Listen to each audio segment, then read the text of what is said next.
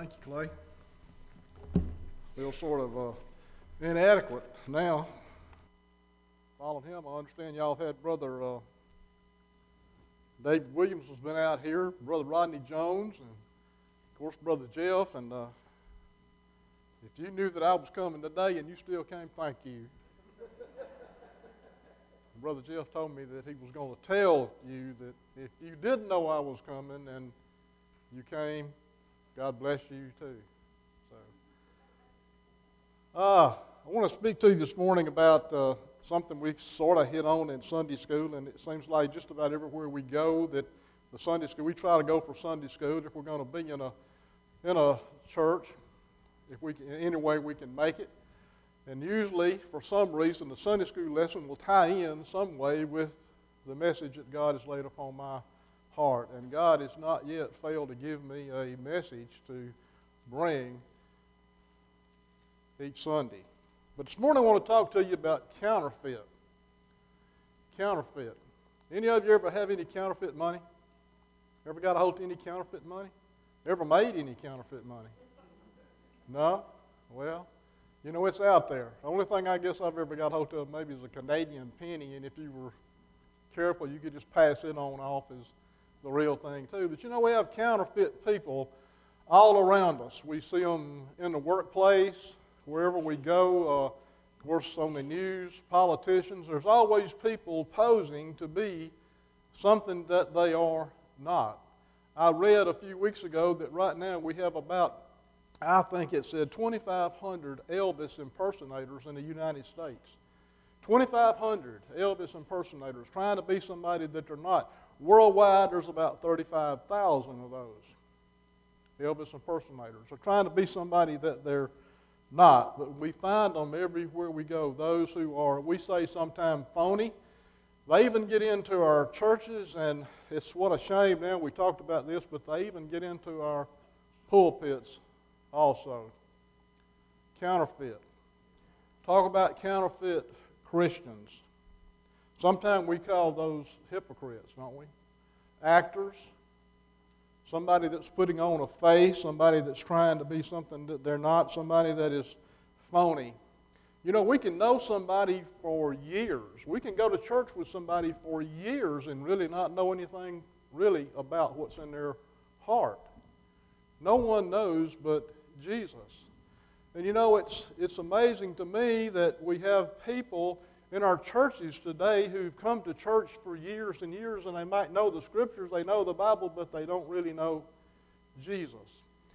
I heard an account uh, some weeks ago, and I've used this before, about a pastor who was invited to go to a pastor's conference up in North Carolina.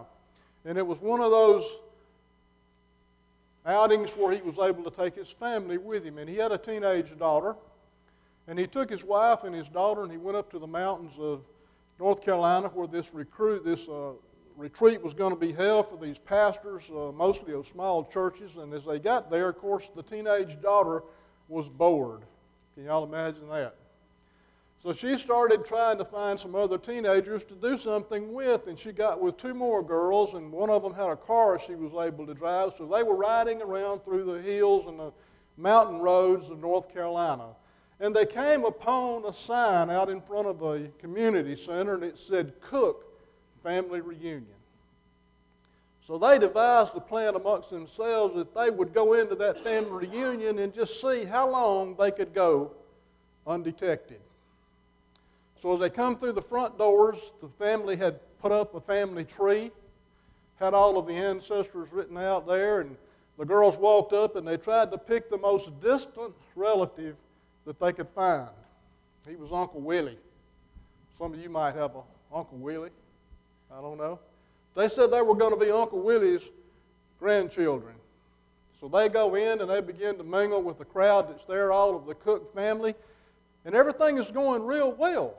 They're really making it. They're, they're doing quite well. And all of a sudden, this older gentleman comes up who knew Uncle Willie. And he looked at him up and down, and he kind of acted like he probably knew that they were really not kin to Uncle Willie, but he decided he just played along. He really didn't bust them out. So they went through the rest of that family reunion. They partook of the meal, all of the fellowship. They sang all the family songs, and they were even in all of the family photos. So now there's a hundred cooks with family photos of three imposters in that photograph.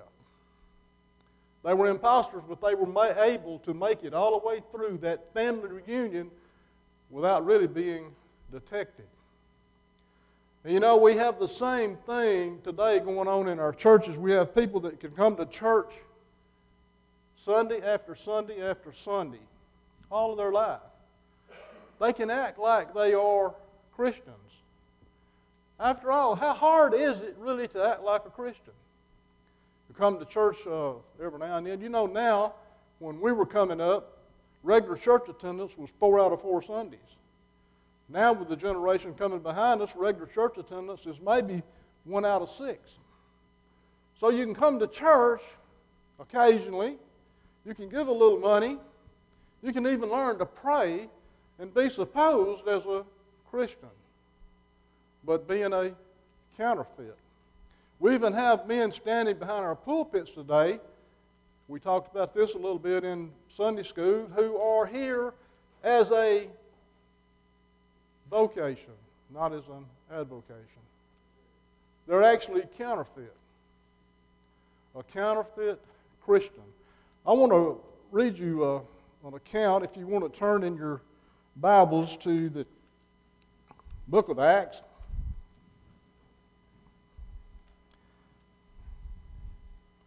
Acts 8, start in the fifth verse. You know, there's things to detect that counterfeit money. If you go into a store now and if you give them a bill, any, well, even a 20 now, what do they do? They hold it up to the light and look at it and they'll mark it with some kind of a pen.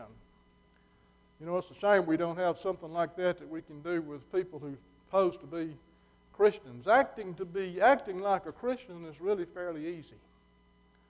It's a shame that we have people that do that because even worse than that, it's a shame that we have Christians that are acting like unsaved people. Look at Acts there, if you would, uh, chapter 8.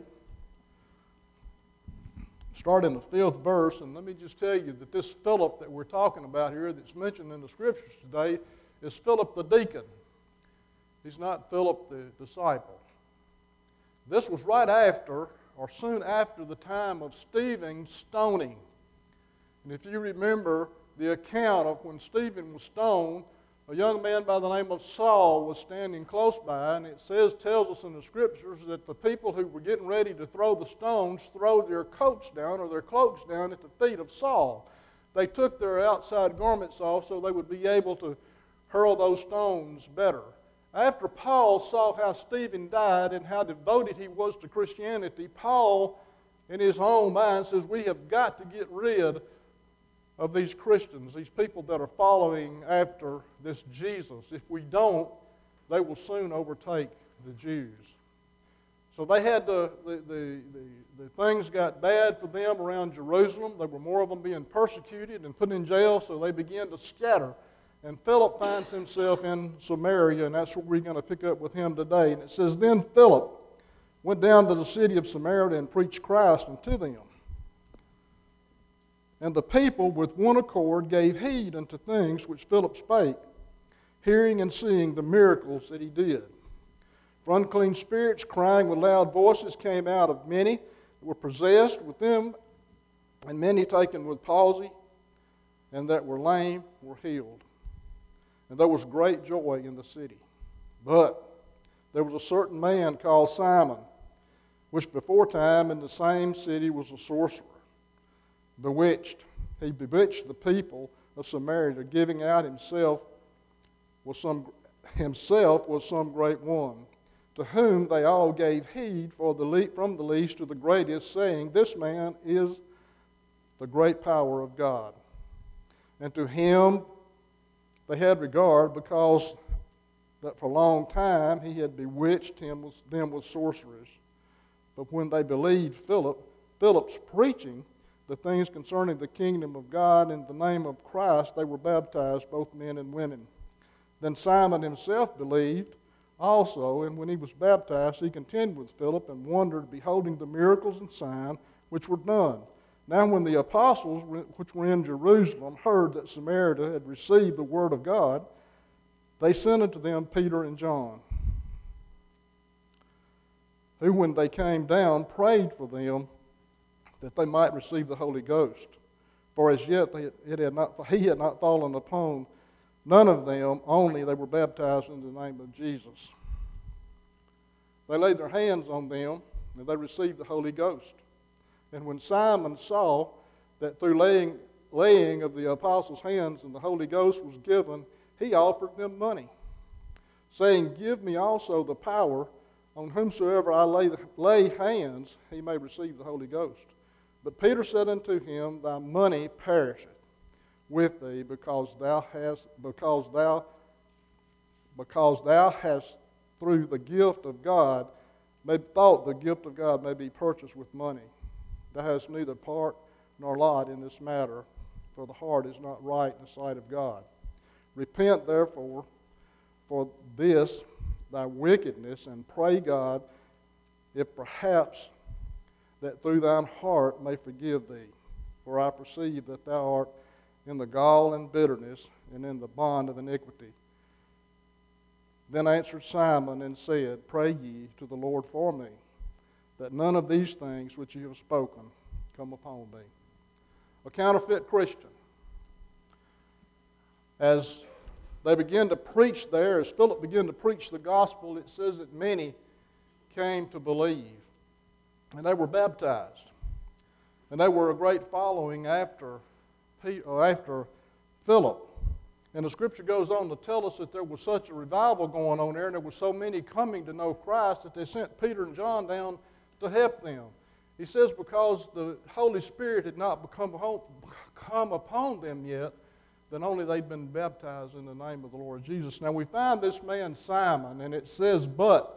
Anytime you see that word in the scriptures, you need to pay attention, especially if it says, but God. Here it just says, but. There was a certain man called Simon. He was a sorcerer. You know what a sorcerer is? A sorcerer is a magician. It's another word for witchcraft. If you remember the account when Moses and Aaron went before Pharaoh and they performed the miracles that God had given them the power to perform, that Pharaoh brought forth Jannes and Jambres, two of his magicians, and they were able to duplicate many of the same things that Aaron and Moses did. Do you think witchcraft is here today? Certainly. Sorcerers are here today. We have people that lead us astray if we listen.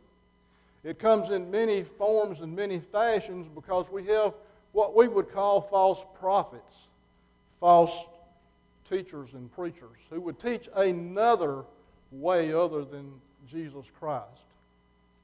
We have all of these things that we hear about today. There's the, the, uh, the ministry of love, the gospel of love. All we've got to do is just love these people and let God sort it out. No, no, no. That's, we do need to love people. He tells us that's the command. Love your neighbor as yourself, but there's nowhere there that says anything about my love is going to bring anybody salvation. The prosperity gospel, I'm sure you've heard of that. The prosperity gospel says if you will just come to my church, if you will give your money to my church, and if you'll just live a good life, then God is going to prosper you. In other words, there's pie in the sky and a sweet by and by. That's not going to happen either. And of course, there's other things out there. I read somewhere, I believe, in a week or so ago, that there are now about 43,000 different religions in the world. I don't know how many we have in the United States, and they're growing. People are breaking off from Baptists and Methodists and Presbyterians, and they're starting other churches.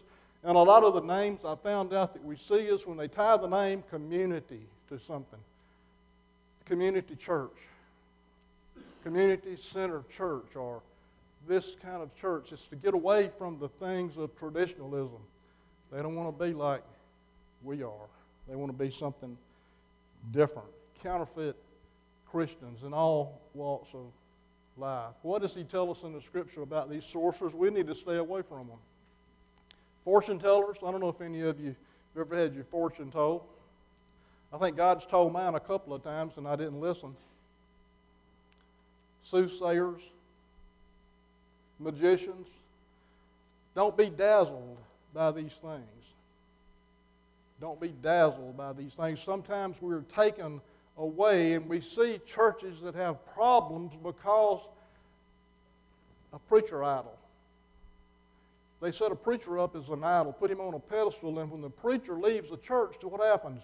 The church splits and goes apart, and part of the people follow the, pre- the preacher, and part of the people try to stay, and we end up with a mess.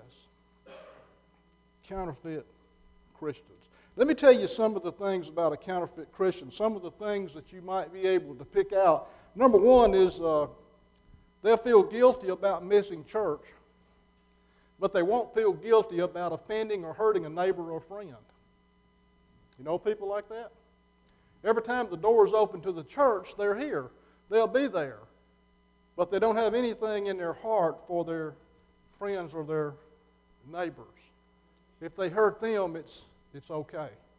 It'll all be worked out. They believe that attendance is necessary. Church attendance won't save us, folks. You know, this building is not the church. The church is this group. A body of baptized believers. You make up the church. Attendance is not going to save us.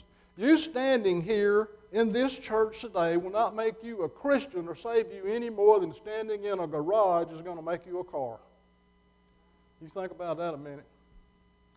Church attendance doesn't have, but, but these counterfeit Christians believe that they must be in church, they must be seen, it must be known that they were there that Sunday.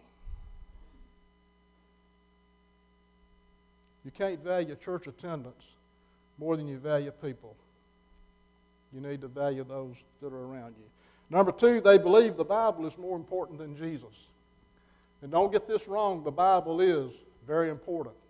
It's God's Word. We need to study the Bible. We need to read the Bible. We need to know about the Bible. But we need to know the author. We can know everything there is in the Bible. We can read through the Bible time and time again. We can memorize verses from here to Boca. And you know what? If we don't know the author, we don't know anything. All we know is a bunch of words. The Bible is not more important than Jesus himself. We must know Jesus. Memory verses are good. I don't know enough memory verses. Melissa has, over the years, tutored and taught kids Bible verses, and she knows way more than I do. But thanks to Google, I can find them. Look them up. They believe that God can only be found inside the walls of a building like this. They believe, a counterfeit Christian believes that the only place that God is going to be real to them or real to you is inside the walls of a church building like this. And you know that's not true. Did, what did Jesus say? Go. Where did he say go? Everywhere. Into all parts of the world. he's everywhere. We don't have to come here to have an experience with Jesus to know Him. He's not more important being here in this church today than it is knowing Jesus. Jesus says, Go, and the church is everywhere that you are today. Another thing you can tell by a counterfeit Christian is they're going to take pride in good works. What do good works get you? Nothing. Nothing. There's no way that you or I can do anything of our own work wise to earn our salvation. Nothing. But a counterfeit Christian thinks that if they give their money, if they do good things, if they make people happy, that they are attaining, so to speak, a crown of glory. And nothing is further from the truth because he said all these things are like filthy rags. But they believe that. Good work should come after salvation and because of salvation, not for salvation. If we are saved, if we've had an experience with Jesus Christ, if we know Him as our Savior, then we should want to work for Him. But we can't work our way into heaven. We can't attain our salvation through things that we might do. Salvation comes free, it's through grace, through the shed blood of Jesus Christ. That's the other thing today. These counterfeit Christians will tell us and try to convince us that there are more ways to the Father, that there are more ways to heaven than just Jesus. If you remember in Galatians, Paul had trouble with this everywhere he went. Everywhere he started a church, as soon as he left, these Judaizers would rise up and say, Christ alone is not enough. You know what it takes for salvation? Christ plus what? Nothing. Christ plus nothing. Christ alone is all. I think of Oprah Winfrey. I remember her making the statement that all roads lead to God. Can you imagine thinking that? Can you imagine believing that, that all roads lead to God? When we know that there are some things out there that are not right are being taught today. We have people that will tell us that there are only a few that are going to heaven. There's only a few that can be saved. What does the scripture say? He wishes that who all should not perish, but all would come to a saving knowledge of Jesus Christ. Another way you can tell a counterfeit Christian is when you see them outside of church. When you see them somewhere else, how they act out there, how they act in the workplace, how they act when you see them at a ball game. Really, you can tell how you, a counterfeit Christian how they treat people that can do absolutely nothing for them in return. You get that? How do you treat people that can do absolutely nothing for you in return? They put on that mask, if you will, that hypocritical thing when they come through those doors of the church and their demeanor changes, their attitude changes, the smile comes on their face, and they probably just uh, had an argument with a wife and slept three kids before they got out of the car. Well, I don't know about that. Maybe, you know, maybe some others of us do that. Not slap our wife, I'm sorry, but uh, fuss at the kids maybe. Another way you can tell a counterfeit Christian is if somebody comes to you because they know that you're a Christian And they come to you and they ask you a question like this Brother, do you really think such and such is sin? Now, that could be anything from alcohol to gambling to adultery, or uh, you name it. Do you really think God meant that this is sin? If they ask you a question like that, you need to witness to them because they've been a counterfeit Christian. If God said it's sin then, it's still sin now. We're not going to rewrite, He's not going to rewrite the Bible for any generation that is or will come. The Word of God stands true. But if they ask that question, do you really think, do you really think that this is sin?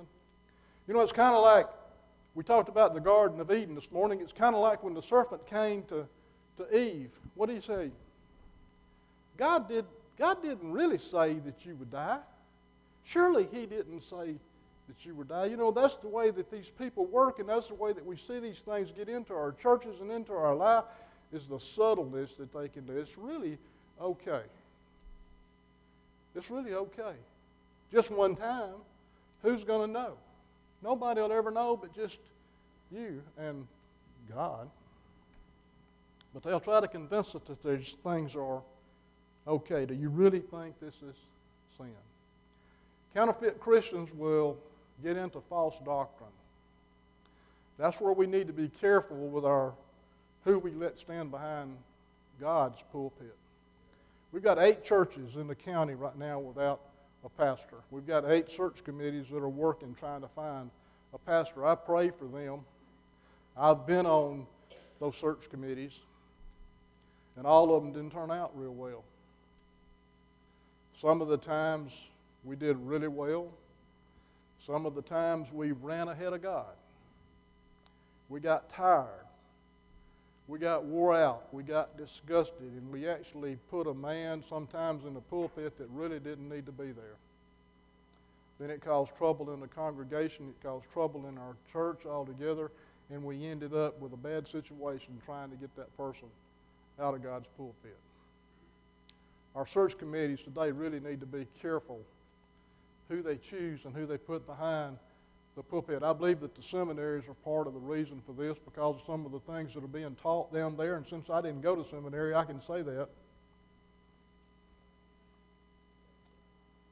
But they don't preach the Word of God as it's written or as it is. False doctrines. False doctrines. Philippians 3 1 through 3. I think I just need the first part of that to really make a point.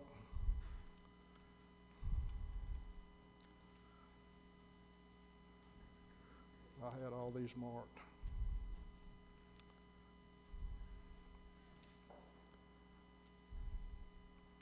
Philippians 3. Just read the, the first two verses, we'll get the point across. Finally, my brethren, rejoice in the Lord. To write the same things to you, to me indeed is not grievous, but for you it is safe.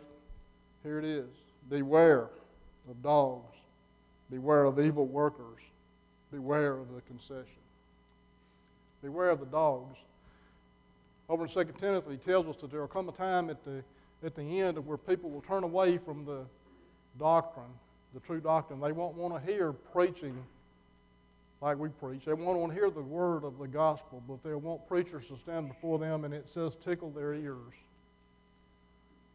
That'll be those that are counterfeit Christians. You know, I told you that little story about those three girls at the beginning. And as they made their journey through that reunion, there was one older man.